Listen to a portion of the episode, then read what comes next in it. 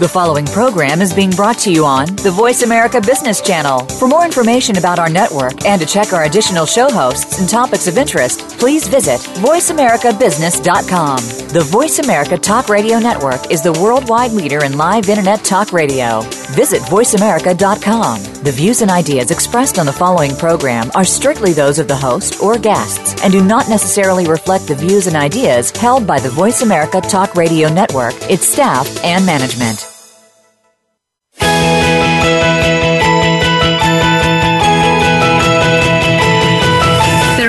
Entrepreneurs and business leaders that are making so much more than profit in their enterprises. They're also giving back to the community, and so can you. Welcome to Be More, Achieve More Inspiration for the Entrepreneurial Mind with host Chris Cooper. If you are looking to make the most of yourself and your business, then you will want to stay tuned for the next hour. Here's your host, Chris Cooper. Hi, this is Chris Cooper of BeMoreAchieveMore.com, CC1Consulting.com. I'm delighted to be back with you for yet another week. And today we're going to talk about creative problem solving and about some techniques to really transform uh, performance uh, when it comes to um, problems and issues. Firstly, though, I'd like to thank my guest last week, uh, Tim Bean. Uh, Tim shared his life enhancing thoughts about executive longevity. And if you're not at peak fitness right now or you're not eating with um, health at the forefront of your mind, uh, that show is really worth listening to. Um, for, me, um, this has become quite a, an important issue uh, to me personally since I read um, a best selling book called Younger Next Year by Chris Crowley. I'm delighted to say I also have Chris on the show on the 12th of September. And as a consequence, um, I've been upping my exercise and overhauling my diet, and, and, I'm really experiencing the benefits. And last week's show with Tim, um, as we'd say in the UK, it put the icing on the cake or shall I actually say it took it off? Oh, and actually got rid of the cake as well. Um, instead, I'm now enjoying beans and salad. Um, but Tim really reminded us um, of the importance of looking after yourself. And if you don't look after yourself, actually, you're doing yourself a massive disservice to those people around you who rely on you and uh, want to uh, spend many years with you in good health. So uh, do go back and listen to that one. Linking nicely to the show and problem solving, um, I ordered some gym equipment after the show last week, and um, inspired by Tim, and I was actually really unimpressed by a parcel delivery company um, called Yodel. I was arranging to work from home to receive um, the order, and I twice received text to say that they tried to deliver, and a card with details had been left in my postbox, and they'd try again the next day. There was no delivery attempts at my house occurred, and no card. And the system was so over automated that I just could not get to talk to anyone or let them know online as I needed the number from the card not left in my postbox. I made calls to depots and eventually I called the equipment provider who got through to them and helped. And it really felt like a case of over automation gone mad and one where problem solving to reduce the risk of, um, of, of, of disappointing customer service is really needed, I think. I think Yodel, I think if you're listening, you need the thinking power of my next guest today, Dr. David Hall. So, why is it that some organizations have rapidly left conventional businesses in their wake while others come under criticism? Dr. David Hall endorses the massive role played by creative thinking. But would you know how to effectively use creative th- te- um, thinking techniques to put you on the leading edge of the innovation curve rather than really faltering? I was really interested in this um, subject because it's true, isn't it, that some great companies, and those companies are really uh, doing well these days and have surprised the kind of old guard of organizations, uh, are doing something differently. And I think creative thinking and, and a, real sort of passion for business, um, developing business uh, and innovating is really important. Uh, Dr. David Hall really has this passion for business transformation. He founded a company called the Ideas Centre He's a former CEO of HFL Sports Science Limited, and he led the business to become one of the Times top 100 best companies to work for. Creativity, innovation, and the pursuit of the perfect culture um, have provided a common thread throughout his career. He's won the E-on Award as the UK's most energetic boss. He's uh, become a visiting university professor in business creativity, and he's even had his own online TV show called Connexions. So, a big welcome to Dr. David Hall. Chris, how are you doing? I'm doing really well, thank you. How are you? I'm very well, very well. Excellent. Well, we've got, got you on a phone line uh, today, so you may sound, David, may sound a little bit distant, um, but uh, I'm sure it will come across uh, clear enough to us to real, really um, hear and understand. So, um, David, do you want to tell us a bit about, you know, what got you so enthused about creativity and innovation and culture? Yeah, sure. Um, I have, for the last, before setting up the idea center three years ago, for the prior 20 to 25 years, I held leadership positions in a range of different organizations, and a very wide range of different organizations. You mentioned HFL, which was formerly the Horse Racing Forensic Laboratory, which was basically the laboratory that undertakes all the drug testing for British horse racing. Prior to that, I was chief executive of a, of a contract electronics company that stuffed printed circuit boards and built electronic assemblies for other people. And prior to that, I was in the oil and gas sector, manufacturing director for a business that was making safety systems for oil and gas platforms onshore and offshore. So a very diverse array of businesses. And I was never an expert in any of those organizations, but my primary role as a leader for me was always about trying to define an aspirational goal for where the organization should be going, uh, a vision, if you will, and then trying to get people to strive to achieve that vision without being an expert in the business, my role was really focused on trying to get the best out of the people, um, trying to get the people to be as best as they, as good as they possibly could be. And key to that was understanding the blockages, the things that were getting in the way, that were holding people back. And about 20, 25 years ago, I was doing an MBA and stumbled across some material on creative problem solving. And it was when I was in kind of what would, I would classify as dirty manufacturing, if you like. It was a shop floor full of 150 safety engineers with sheet metal bashing and all sorts of things, very conventional business. And we started playing with these creativity techniques, which fundamentally transformed the way the operation worked. We found that we could transform the thought processes and free up huge amounts of potential. And it kind of ripped through the organization like wildfire, and I've taken it with me wherever I've gone. Um, and seen it as being a, a key leadership tool to find ways in which you can break people out of traditional and conventional molds and release that potential. So, so was this? So was this? Um, at this interest, then it was something that came about in your work life, or, or you know, when you were a child, and that was it partly in the, your makeup at that stage, or I'd say absolutely not far from it. I think uh, as a child, I went through kind of the standard educational processes. I went through high school, was quite good at sciences because I'd learned pretty early on that if you take your equations and you uh, learn those equations and sit in front of an exam paper and take the data out of the question, drop it into the correct equation, out pops the answer. So I was very logical in the way I thought about things, hugely uncreative. Uh, went through, did higher education, went through university degree, doing more of the same, learning my science, learning my engineering, uh, and then graduated as a scientist and engineer, which is not kind of traditional fertile ground for creative types. Uh, and it's not until I stumbled over this material as I was messing around with management training that I realized that you could apply processes and transform the way people think away from that kind of bounded engineering and science background into thinking far more freely. So absolutely um, something that was released within my work environment, which then spills into every walk of life. Um, so you see opportunities to apply it everywhere. Excellent. So with with your with your kind of you know, a bit more left brain kind of background and discipline and process, you you use that sort of a structure for to enable free thinking rather than maybe you know someone who is uh, naturally highly creative who's just sparking off all over the place. Uh, absolutely, I think one of the issues that I came across as I started to work with this was that people would distance themselves from the term creativity. Um, I was working in engineering and scientific organizations of one form or another, full of very serious people doing very serious things, of course.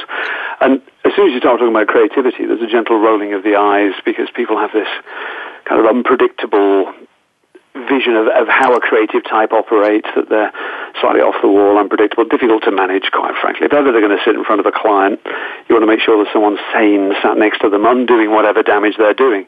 And that was very much the attitude. People would disown it and say, well, if you're doing creativity, I'm not a creative type, so what you want is that guy in marketing. Or we came across a consultant once that was quite good at this kind of thing.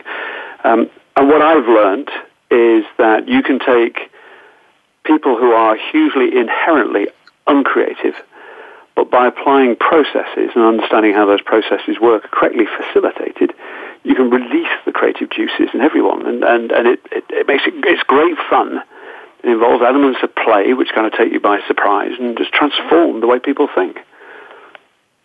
Excellent. So, so, so for you, um, you know, how would you how would you kind of articulate creative thinking in a nutshell? What what what, what is it all about for you?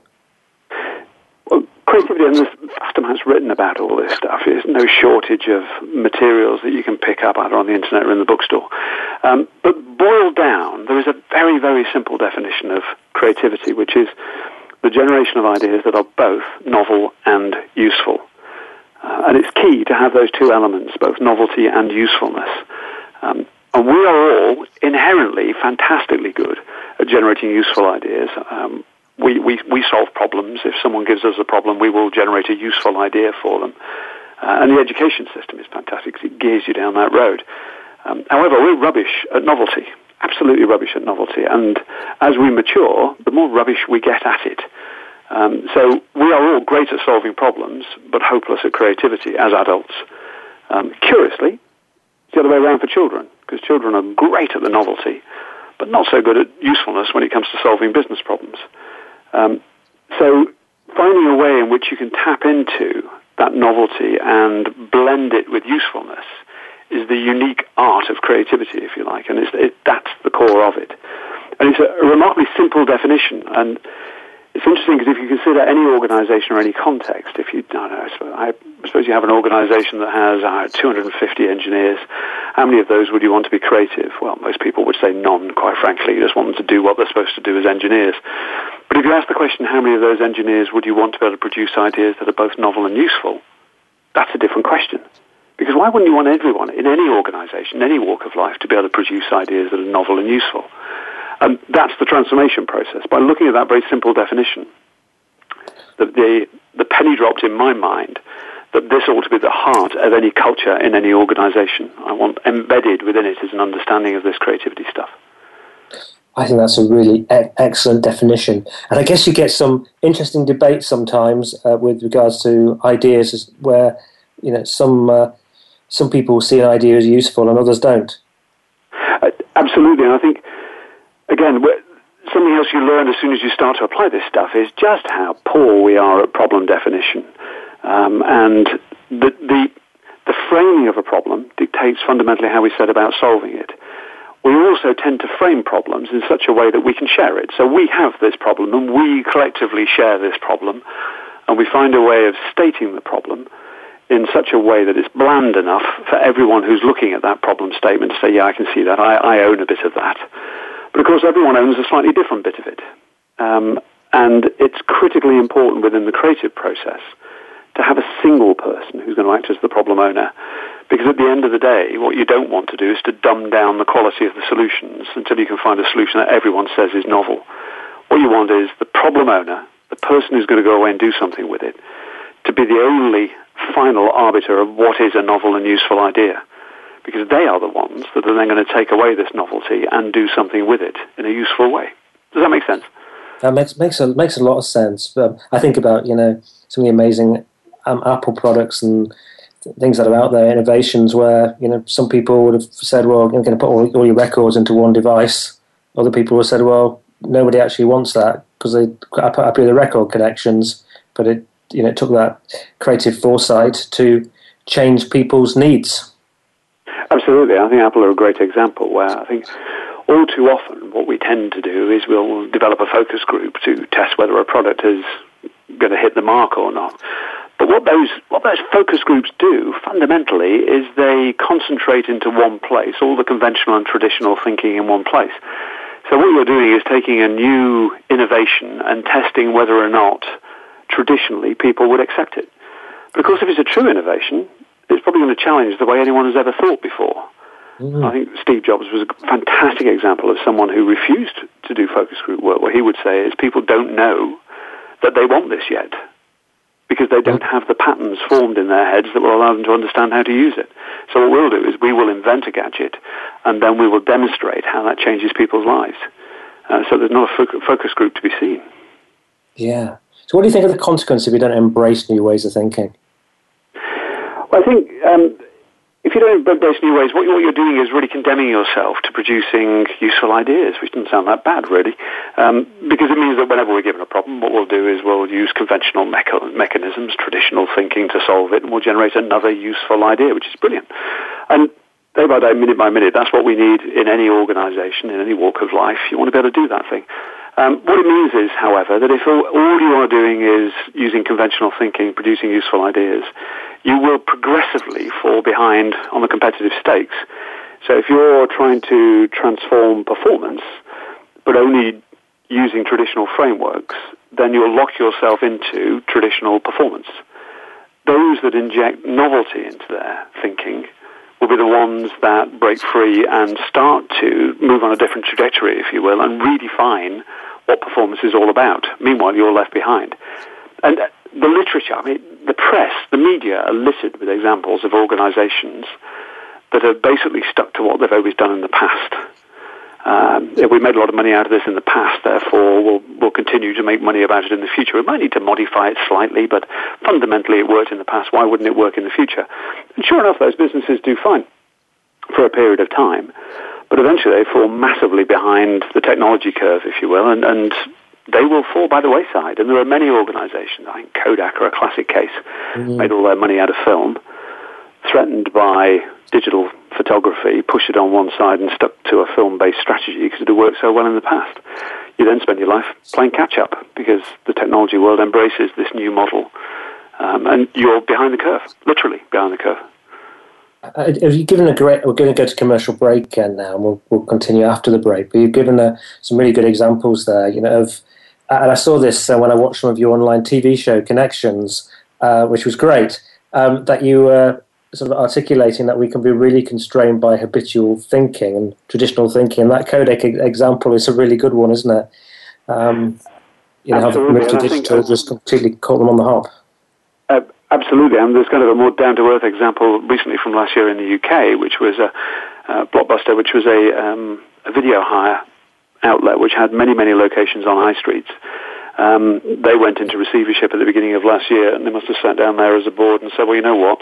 All we need to do is sharpen up our act with these outlets and make make our videos more presentable, because people will continue to come in and look at boxes to select their video, completely ignoring the fact that the data streaming solutions were coming in, um, and eventually the company went bust at the back end of last year because no one wants to go and pick up a box and have a look at it, and then purchase it to bring back and watch on a TV set and no. they stream it. They, the technology's moved on. They were way behind the curve. Absolutely, yes. And you have to ask my four-year-old child about that. He sits there watching his, uh, his, his, streamed films, and he's happy as anything. He just doesn't want to go and see Absolutely. them in a, in a store. Right, we're going to go to commercial break now. We should be back in a couple of minutes, and after the break, we're going to look at some of the th- key things that we need to be aware of and uh, and consider uh, when it comes to uh, creative problem solving. So, I'll be back again in just a couple of minutes.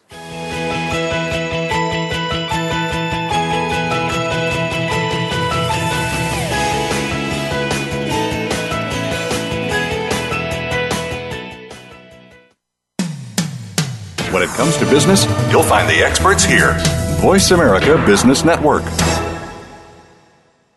Would you like to work personally with the host of this show to help realize your potential?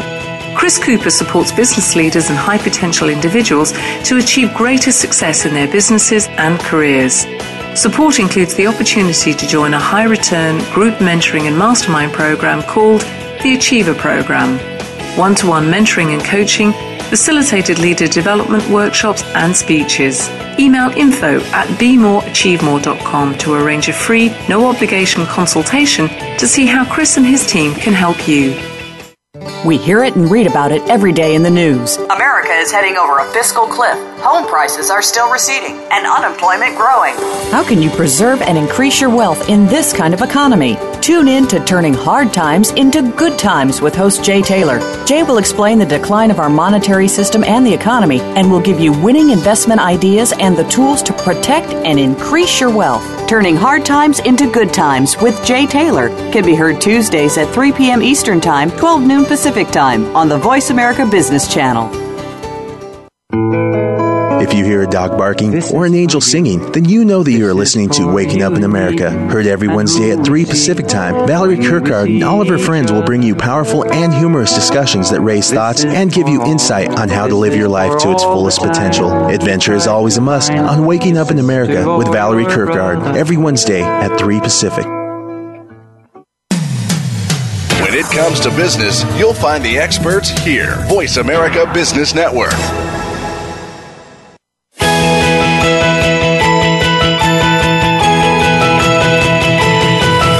You are tuned in to Be More, Achieve More with host Chris Cooper. If you have a question or comment about our show, please direct your emails to info at bemoreachievemore.com. That's info at bemoreachievemore.com. Now, back to Chris Cooper. Hi, this is Chris Cooper. I'm with David Hall, and we're talking about creative problem solving.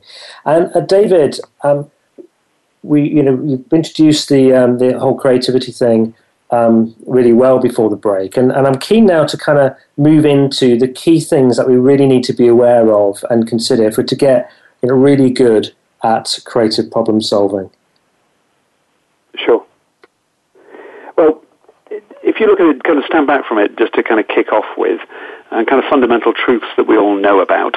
Uh, the first is that the world is exploding at an exponential rate in terms of opportunity. If you look at technology and the pace of change, we have this explosive environment around us with things forever changing. Just think about technology and go back three years and see what's around your ears then, then go back another three years, and then you don't have to go back, back far before in the technological dark ages. Our problem, however, is that we as individuals can't keep up with that because fundamentally we make sense of our worlds by looking backwards. So we use our past experience, our training, our education to decide today on how to behave in the future. So it's like steering through the rearview mirror.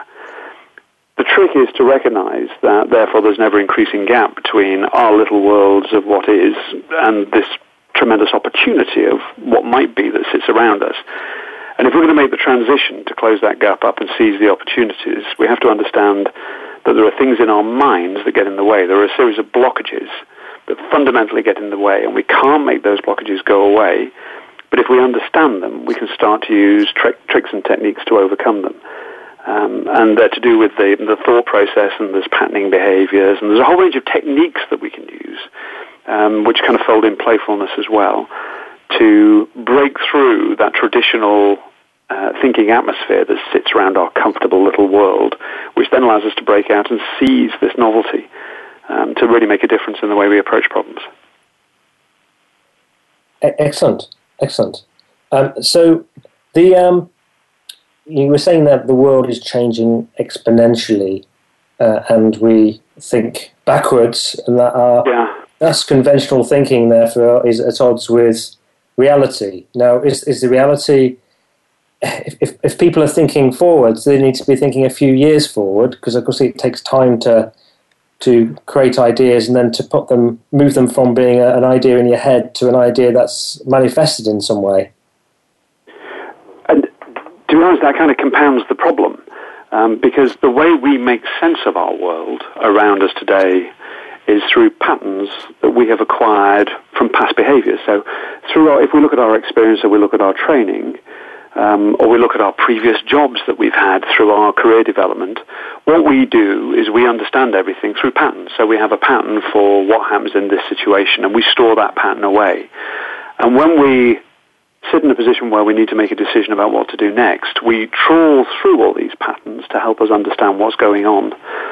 Um, problem is all those patterns are historic. It's like having a, an enormous virtual filing cabinet inside your head, and every one of those filing cabinet drawers is jam-packed with patterns that are neatly filed and neatly indexed, and subconsciously we're fingering through those patterns to try and get a match between what we've experienced and stored away and what's happening around our ears today. But because the world's changing so quickly, those patterns are constantly going out of date. But we don't keep them updated because we've stored them away in our filing cabinet. So what we're doing is we're superimposing a pattern from the past on a circumstance today. And then, as you say, the implementation of this novel idea might not see daylight for another two, three, four, five years. Meanwhile, the world has continued to change through that period. So we're even more out of date than we are at the moment at which we make the decision. Does that make sense, Chris? You can see how that works. That filing cabinet metaphor I find tremendously useful because you have this, I have this image in my head of this aging filing cabinet that's gathering dust and cobwebs, and what we do is we blow off the cobwebs, drag an old pattern out to help us understand the situation today, and somehow expect it to be appropriate. And, and, and it sort of gets me thinking about you know some of these uh, you know young entrepreneurs, you know the founders of Google and Facebook and uh, the like. They're you know they don't have those patterns uh, that maybe some of us who are a bit older um, you know, we don't have such a big filing cabinet, do they? So maybe, maybe you know, anything can go. Well, well, absolutely. It, it, the filing cabinet metaphor is fantastic because if you go back to when we're, you know, every one of us, when we're born, we've effectively got an empty filing cabinet. What we do as we grow up and get more and more experiences, we file more and more away in this. Um, there's some fantastic research that's been done around creativity. There's a definitive test for creativity called the Torrance test. And what they've done is they've applied this test through age groups for children as they grow up. And at the age of four, more than 98% of children are deemed as being genius level at creativity. Not good, genius level. By the age of 10, it's down to 34%. And by the age of 17, it's down to 11%. And effectively, what you're seeing is how the education system stuffs stuff into their filing cabinet which demands that we then have more and more frameworks to understand what's happening around us, which is useful at one level. But when it comes to creativity, it stifles our creativity. Because we, if you ask me how to address a particular engineering problem, I will trawl up an equation that I learnt at university when I was 20, and I'll apply it now, and trust me, that's a considerable length of time ago. And things will have changed, and I'll be using an inappropriate pattern. But it's the only one I've got in my filing cabinet. Yes, and I, suppose though, you know, at age four, as you mentioned earlier, that um, the, the ideas might be novel, but they might not be useful. Absolutely, absolutely.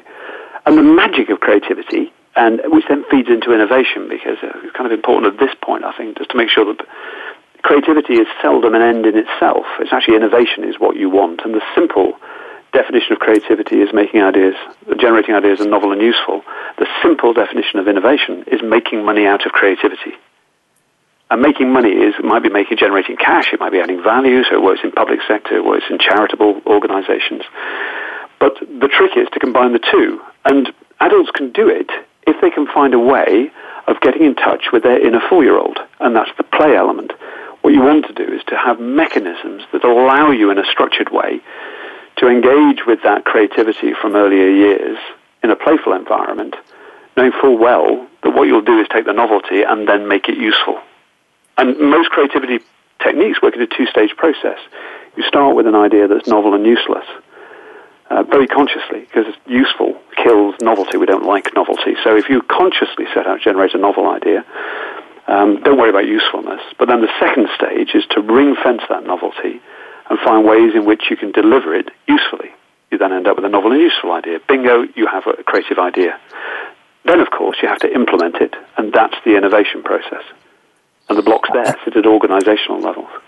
That's a really, really great uh, distinction. And it probably also, you know, also explains why sometimes some you know, creative types may be struggle with the innovation piece, i.e., making money out of their creativity. Absolutely, because it's not, not, not their natural um, style of thinking. Uh, absolutely so, and it takes a completely different skill set. Um, and it, it's interesting. There's um, Christensen wrote, wrote, an excellent book called the, the, the Innovator's Dilemma because there is a major dilemma as well. Even if you take a cracking idea, a brilliantly novel idea that's hugely successful, what organizations then tend to do is to scale up to deliver that very successful idea on a commercial scale. And in order to do that, they have to put professional management around it, which effectively then acts to stifle any further creativity. Mm-hmm. Because the individuals that can do the innovation side of it can't understand the processes that generate the idea in the first place. Yes. Because what they do is they put codes of practice and standard operating procedures and they put policy statements around it that protect the integrity of what they're doing. The innovator or the creative type doesn't work that way at all. Mm.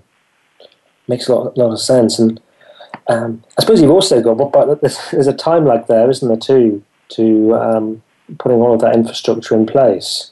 So there's, there's a risk unless you can do it quickly that uh, you know that idea might not be useful with the speed of the, the world is changing exponentially.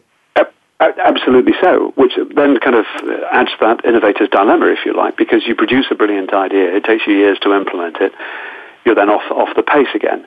Um, and of course, the, the management systems that tend to be put into organizations fundamentally slow down and inhibit the freedom and, uh, of, of, thought and, and, the fleet of foot. So small entrepreneurial organizations who can move very quickly, as they become successful and grow, get stifled. So many, many innovative entrepreneurial companies that grow quickly end up wondering why on earth they can't continue to be innovative. Mm.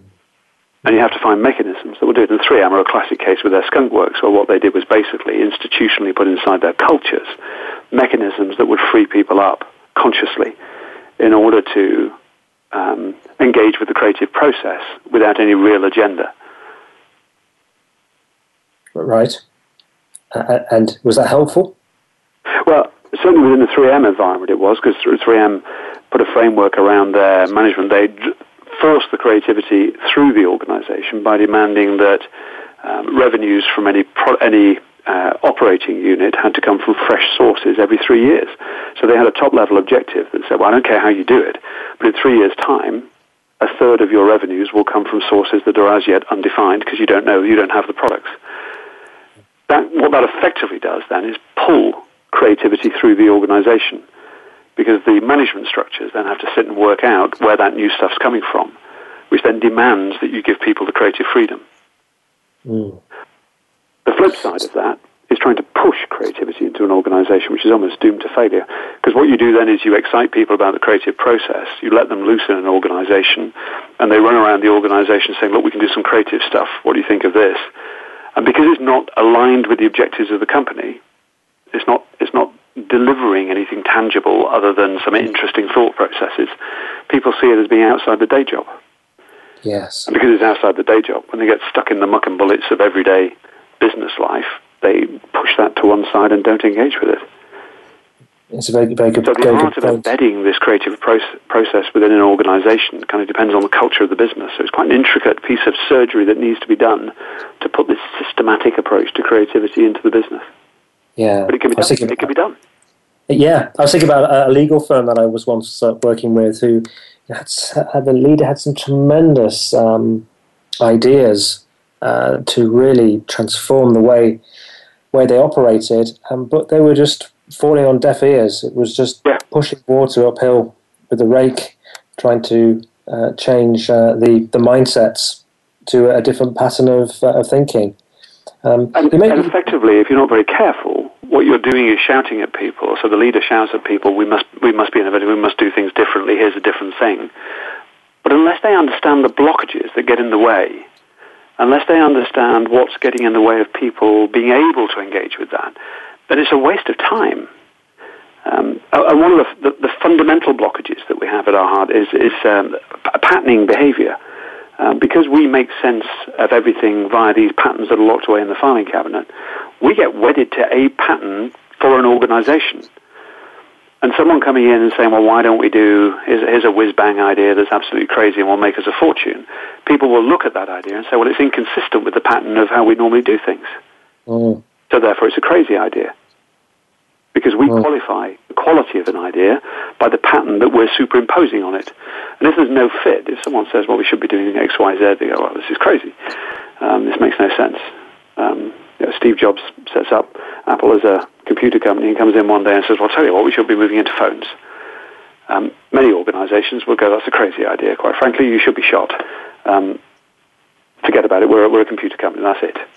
Now, Steve had the position where he was able to dictate and say, no, no, no, we will do this. And he had to then manhandle changing the patterns inside people's heads. And eventually you end up with a culture that is used to being able to change the pattern. It understands that the pattern today will not be the pattern in a year's time. Whereas the majority of organizations defend the pattern today to make sure it is the pattern in a year's time because that's the comfortable status quo. Yeah. And there's some, so, so some traditional kind of, you know, atti- attitudes probably from the filing cabinet of things like, oh, we, we should stick to our core because the companies yeah. and the in the 70s and 80s who grew into conglomerates and weren't um, failed. Um, but I get, you know, you look at people like Richard Branson coming out of music and uh, and the example that you just given there with uh, with Steve Jobs, Jobs, um, you know, demonstrates that actually you can there can be kind of a core principle, but you can have a number of different, very different product lines if you if you can um, adapt your mind to it and the culture. Absolutely, I think it's, I think it's a, Uh, a marvelous point as well. Because if you go back, if you go back and look at the, the work that Peters and Waterman did in terms of in search of excellence, they identified a whole series of excellent companies, and one of their main themes was stick to the knitting. Yeah. Stick to what you're good at. Stick to the core. But of course, if you go back 20, 30, 40 years, the rate of development was of the environment around us, the rate of emergence of opportunities was so much slower than it is today. So what was right 40, 50 years ago clearly cannot be right today. And yet mm. people still refer to sticking to the knitting. And if you stick to the knitting in today's environment, you guarantee that you'll get left behind. Yeah. Yeah, and you know, principles like uh, you know you're supposed to develop your niche and it be an inch wide and a mile deep, um, but some people manage to have different patterns. um, uh, absolutely, and, in a way, I think in any organisation, what they have to do now is they assume that whatever we're discussing today, someone somewhere in the world is developing a new pattern that will completely transform the way the consumers or the customers think about our, what we're doing today. Yeah. Because the world changes so quickly, and we get stuck in our patterns. We do. We've just got a couple of minutes till commercial break now, but I, I wondered. Um, you know, we talked earlier about you know ideas being novel and useful. What, you know, what do we need to do to ensure they're both? Well, what we need to do is we need to find different ways of um, approaching the problem-solving process. We have a very conventional, uh, if you will, left-brain approach, which is a very logical, process-driven approach to problem-solving. And what we need to do is to understand a series of blockages that are in the way. First of all, we have to understand that we're appalling at problem definition. We're very sloppy at problem definition because the exciting bit of a problem definition is not defining it, it's solving it. So what we do is we share a problem, and as soon as we hear a problem being defined, we're busily trying to solve it. Uh, and if we can solve it by the time the owner has finished describing what it is, then how we look so much better in front of our, our peers. We need to get over that and stop doing that because the way you approach a problem, the way you try and solve it, is absolutely fully conditioned by the way you express the problem in the first place. We then need to engage with techniques that can be introduced to um, diverge the thought process, to suspend judgment, to get rid of the traditional frameworks. And by operating in that divergent way, we can free ourselves up and enter the land of novel and useless, or the intermediate impossible, the stepping stone towards creativity. What we then do is put judgment back on the table and take the novelty and make it useful, so we end up with creativity. But we have to engage with play, and we have to understand how these techniques work. And at first sight, they often feel uncomfortable because we're grown-ups and we shouldn't be playing with these techniques that are messing with our minds. Uh, we have to destroy the patterns that we depend on, make them unfamiliar. Then we can free up the divergent process. And without that, you can't generate the novelty. Um, so that's kind of where we ought to go next, I guess. Excellent. Well, we're going to have another commercial break, with the final one. Uh, so we'll be back in a couple more minutes and we'll talk more about that um, after the break and some of the techniques that we can start to use ourselves to help our creative thinking. We're back with you again in just a couple of minutes.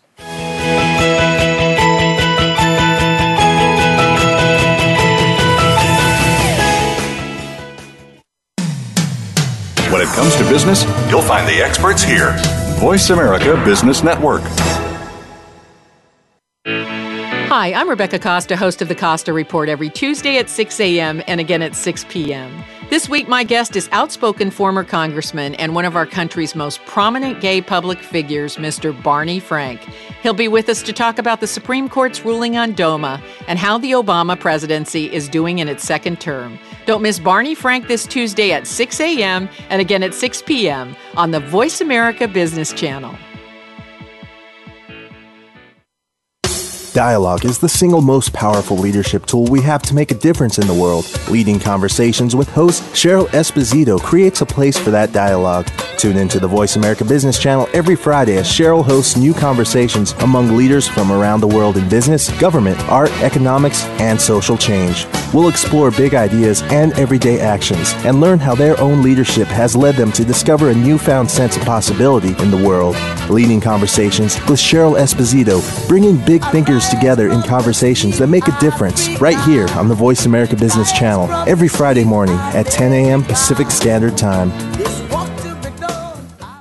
Would you like to work personally with the host of this show to help realize your potential? Chris Cooper supports business leaders and high potential individuals to achieve greater success in their businesses and careers. Support includes the opportunity to join a high return group mentoring and mastermind program called the Achiever Program.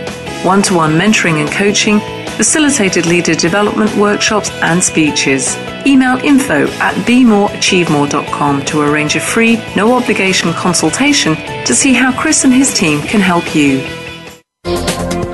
The business community's first choice in Internet Talk Radio, Voice America Business Network.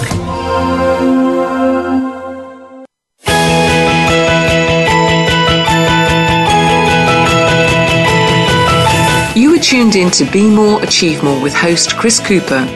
If you have a question or comment about our show, please direct your emails to info at bemoreachievemore.com. That's info at bemoreachievemore.com. Now, back to Chris Cooper.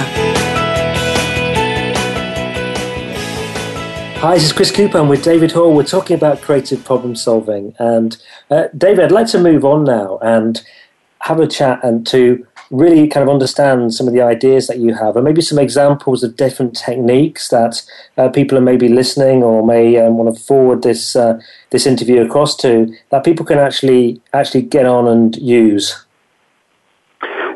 Sure. There are a vast number of creative problem solving techniques. If you just Google creative problem solving techniques, you'd be staggered by what comes out. There are books written on this stuff. Um, but there are some very elegant kind of introductory techniques that kind of demonstrate the principles exceptionally well, I think. Um, what we're trying to do, remember, is generate ideas that are both novel and useful. And I think I've already spoken about the, kind of the stepping stone, two-stage process that we use here. And stage one is generating an idea that's novel and useless. Um, then grabbing hold of the novelty and finding a useful way to deliver it, which then gives you a, creative idea. Uh, a neat example, uh, which I would always kick off with, uh, is a technique called reversal. Um, the vast majority of problems as they are expressed are about trying to make a situation better. Uh, we're trying to improve communication, or we're trying to improve profitability. We're trying to take a situation and make it better. And what they tend to do, conventional problem solving techniques, will generate a list of approaches on how to make things better. Um, they never really venture into how to make situations brilliant. What they do is they focus around how to make things better. But we want brilliant if we're going to go down the creative route. Uh, but we've got a whole series of mental blocks that stop us moving up that axis. And so what we do in reversal is to overcome that by, in the first place, reversing our problem definition. So rather than trying to make a situation better, what we do is to redefine the problem in terms of making it worse.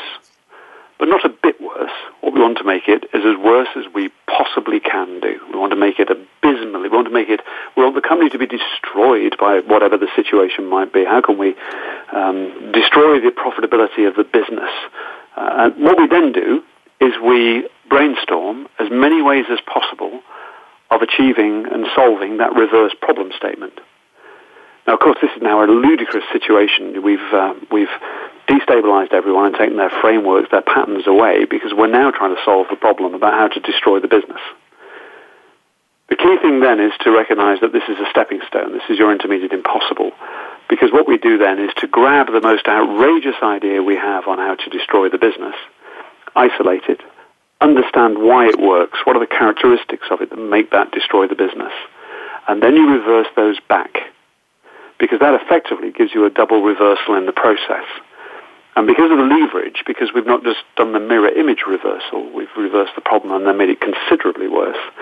When you reverse the ideas that are generated there back on themselves, you end up in a tremendously, potentially brilliant place where you completely Hello? change the way people think about it uh, and produce the novel and useful idea.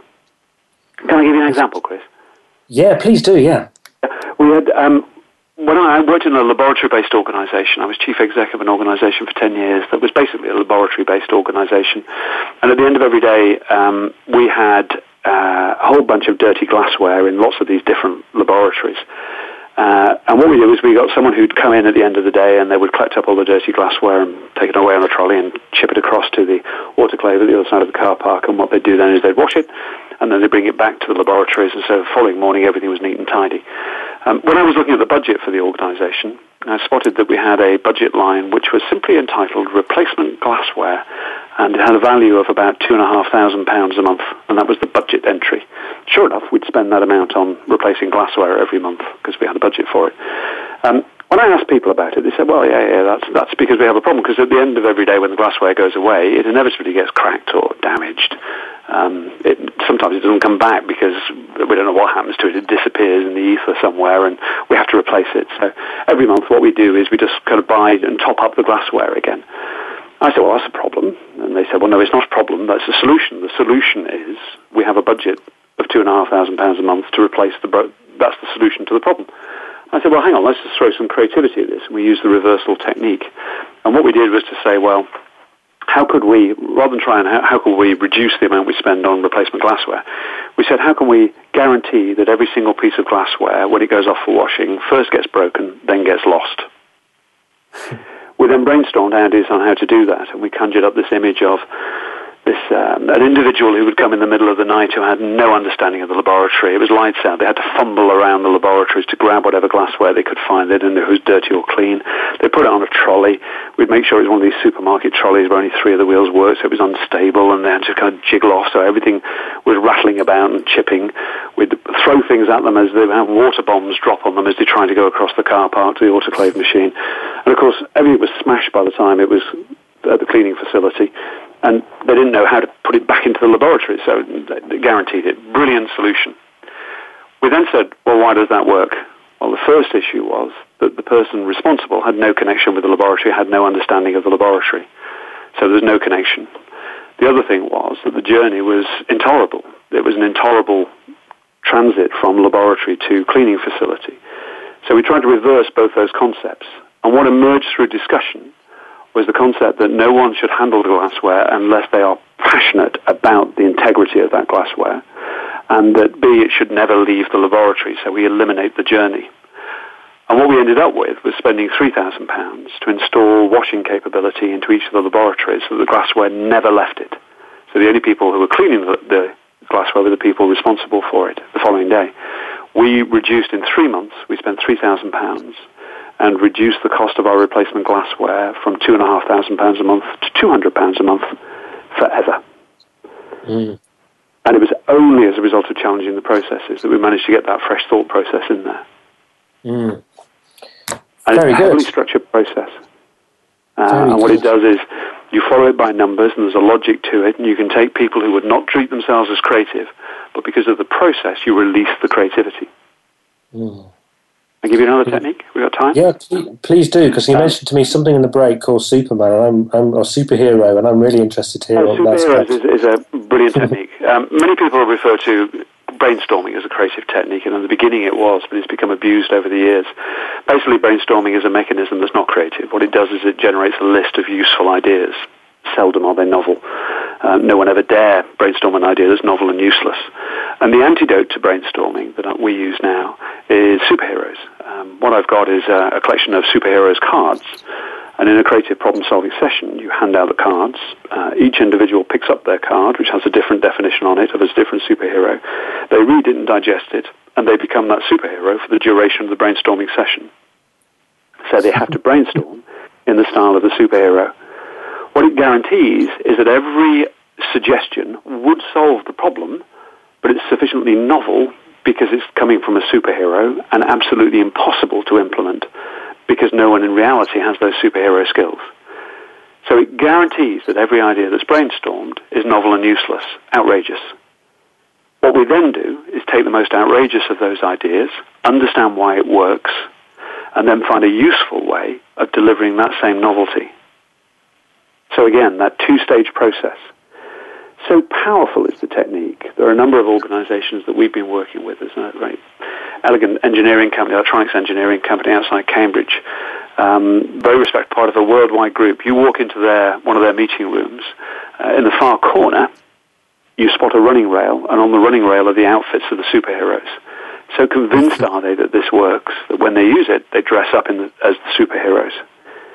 Because what they find is it kind of transforms the way you approach things. And of course, it injects that playfulness. What you're doing is getting in touch with the inner four year old. Because well, everyone wants to be Wonder Woman, quite frankly. Everyone wants to be Batman or Spider Man. And you solve the problem in that style. And then work out what that solution is a metaphor for. And so the adult bit, the serious bit, is where the adult comes back into the room effectively. So you shed the superhero garments and you're now in the serious mode trying to work out how to convert that superhero metaphor into something that's practical and real. That's, that's fantastic. You've just given me an idea because uh, yesterday morning my four year old insisted on wearing nothing um, out of his drawers unless it had a superhero on it. So socks, uh, pants, uh, tra- shorts um, the, uh, the lot, and he also wanted his Spider-Man mask, and just making me think that when I'm when I'm, I'm being creative around my business, maybe I ought to have my own superhero outfit as well. well, yes, and yes, and both these.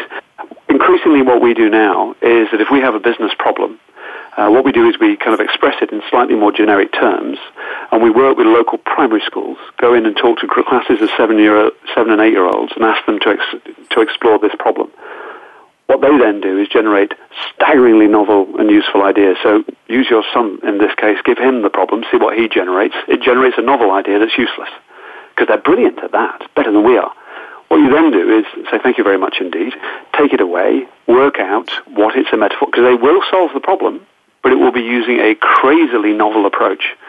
What you then do is convert that novel approach into something that's also useful and that's the adult bit laid over the over the top of it. So you have within your home the perfect mechanism for creative problem solving. That's a really really good idea. I did, had the the privilege of um, for the first ever time speaking to uh, it was 140 primary school children and their teachers a few weeks ago, and mm. uh, I was I was quite astonished by the the, the variety of questions from, um, as you would say, completely useless questions to um, to one or two questions I thought were, were brilliant. Um, and, and, would, would, have, would have been brilliant coming out of an adult. So I think you're yeah. absolutely right with what you say. And the scary thing is what we do to our children is we tell them to grow up. We say, oh, for goodness sake, stop messing around, grow up, don't be silly. Um, you're, an, you're an adult now. And what, what we're doing is conditioning them away from this creativity. So don't be surprised that they lose the creativity as they grow up it's a, it's a great, great, great way, isn't it, for them to uh, to generate a little bit of a return on investment Absolutely. from them as well. Absolutely. And businesses next to schools, they should be forging an alliance here because you've got an engine here that will generate fantastic creativity. But it needs people who understand it. And we just need to put a framework around it. It's cool stuff. And, it works. And when the kids love it, and, and the teachers, um, to have an alliance with an organisation like that who, who um, saw the value in them. I think that's well, absolutely. And the feedback I get from the schools is that they, they can't get enough of it because what you're providing is business role models that maybe challenge the conventional aspirations of the children. Because many of them, most children haven't been exposed to anything other than a very narrow of TV-oriented role models. They want to be a professional footballer or they want to be on whatever reality TV program, that's what they want to be. All of a sudden, they've got engineers talking to them, and they've got printers working with them, and they've got scientists working with them, and they've got office workers with real problems, and they are being valued for what they can contribute to them. So their, their, their self-esteem goes through the roof. The role yeah, models are there that kind of broaden their understanding. Everyone wins. Excellent. We've, we've, got to leave it there. We've got about 30 seconds. Um, do you have a, a final message you'd like to leave us with? Well, I think the, final message is to say, look, that the majority of individuals, majority of organizations live in this traditional world. The exciting stuff lies outside it, but you need to find mechanisms to help you break outside it. Um, I'd also say that simply using techniques to generate creative ideas, creative ideas are not the end in themselves. It's what you do with those creative ideas that's critical. There are a whole series of blockages that get in the way of generating them. And then there are a whole range of realities, kind of things in the organization that then kill those ideas if you're not very careful. So they need resilience and determination to be driven through. that David, um, I think there was some really valuable um, nuggets and, and, ideas in that. Um, I certainly got some um, some benefit out of out of that, and I'm sure lots of people did. So, thank you very much indeed for joining us today. If you want to find out more about um, David Hall, um, go to the idea, ideascentergroup.com. That's ideascentergroup.com. Um, once again, David, thanks very much. Hope you enjoyed being on today. It's been absolute pleasure. Absolute pleasure. Been brilliant to have you. And on next week's show, I'm absolutely delighted um, to have um, Peter Thompson on the show. Um, Peter um, is uh, uh, personally a little bit of a hero of mine, and I studied his, his, his, tapes and CDs for many, many years before I set up my own business, and I think he played a part in inspiring me to do that. Um, he is um, a real expert when it comes to information products, uh, the, the, the, most significant expert, I think, in the UK. And he's going to talk to us about how to develop your own information products and create them and market them next week. So that will be an absolute uh, must. I'm very much looking forward to that. Once again, David Hall. Thank you very much, and I wish you all a great week.